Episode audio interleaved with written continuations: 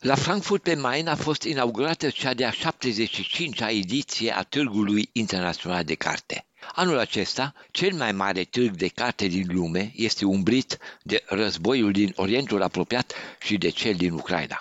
Criza climatică, inteligența artificială, situația drepturilor omului în lume, problema migrației și creșterea influenței unor mișcări naționalist-populiste se vor afla în atenția unor dezbateri organizate în următoarele zile la Frankfurt. Desigur, nu vor lipsi lecturile publice și nici întâlnirile cu autori din lumea întreagă. Organizatorii așteaptă peste 300 de mii de vizitatori. Dacă anul trecut au fost 4.000 de expozanți din 95 de țări, anul acesta numărul expozanților a crescut cu 10%, a declarat directorul târgului Jürgen Bos. La ceremonia de deschidere festivă a târgului a participat aseară și președinta Sloveniei, Natasha Pierț Musar, deoarece anul acesta fosta Republică Iugoslavă este invitată de onoare.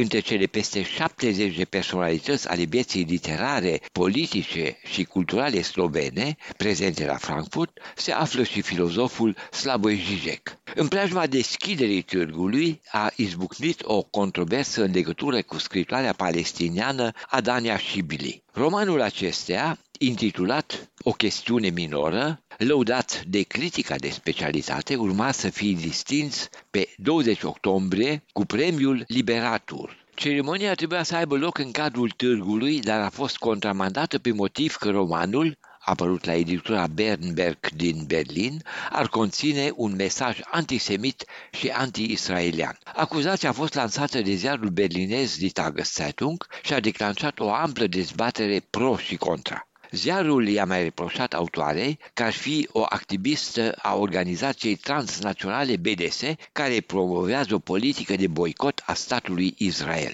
Traducătoarea Beatrice Fassbender a arătat într-un interviu acordat postului național de radio că acuzația privind activitatea în organizația care militează pentru boicotarea Israelului este o insinuare pusă în circulație de către un membru al Partidului Naționalist Autoritar Alternativa pentru Germania. Insinuarea a devenit virală și fusese preluată ulterior și de jurnaliști care nu au verificat dacă informația este adevărată sau dacă este un fake news.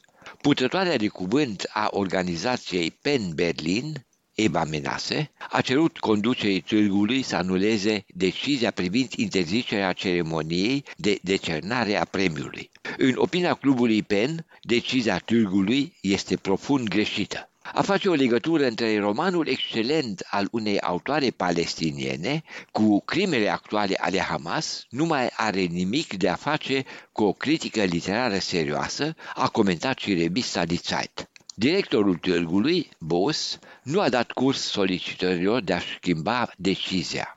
El a precizat că intenționează să facă bocile evrești și israeliene deosebit de vizibile în cadrul târgului. Controversa legată de romanul lui Shibli a fost strânită mai ales din cauza pasajelor în care autoarea descrie violarea și uciderea unei tinere beduine de către soldați israelieni în 1949. La editura berlineză Bernberg a apărut de altfel și cartea lui Igal Abidan, Să fie lumină, conviețuirea arabo-evrească din Israel. Evenimentele actuale din Israel conferă acestei cărți o neașteptată actualitate. Menționăm că o ramură a familiei lui Abidan este originară din România. Autorul născut în Tel Aviv locuiește în prezent la Berlin. La standul editurii Schöfling din Frankfurt pe Main va fi expus și romanul Grădina de sticlă, semnat de Tatiana Țibuleac, născută în Republica Moldova, stabilită astăzi la Paris. Reamintim aici că versiunea în limba română a romanului a apărut în 2018 la editura Cartier din Chișinău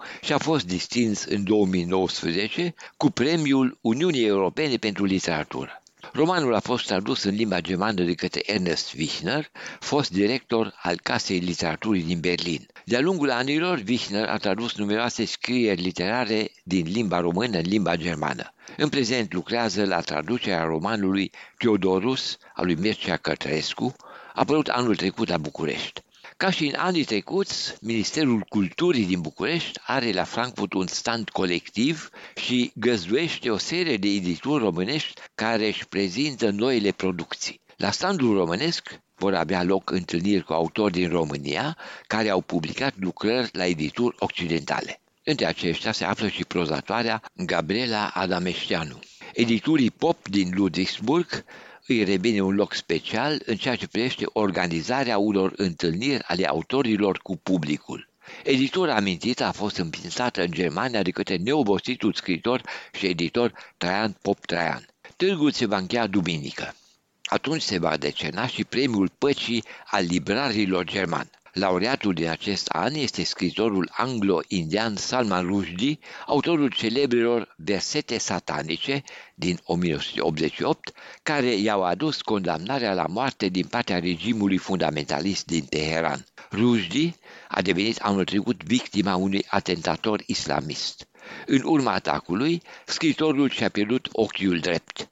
Ceremonia decernării premiului se va desfășura în Biserica Sfântului Pavel din Frankfurt. Fostul lăcaș de cult este un loc simbolic pentru istoria democrației din Germania. Aici s-a întrunit adunarea națională inițiată de revoluționarii pașoptiști. De la Berlin pentru Radio Europa Liberă, William Totoc.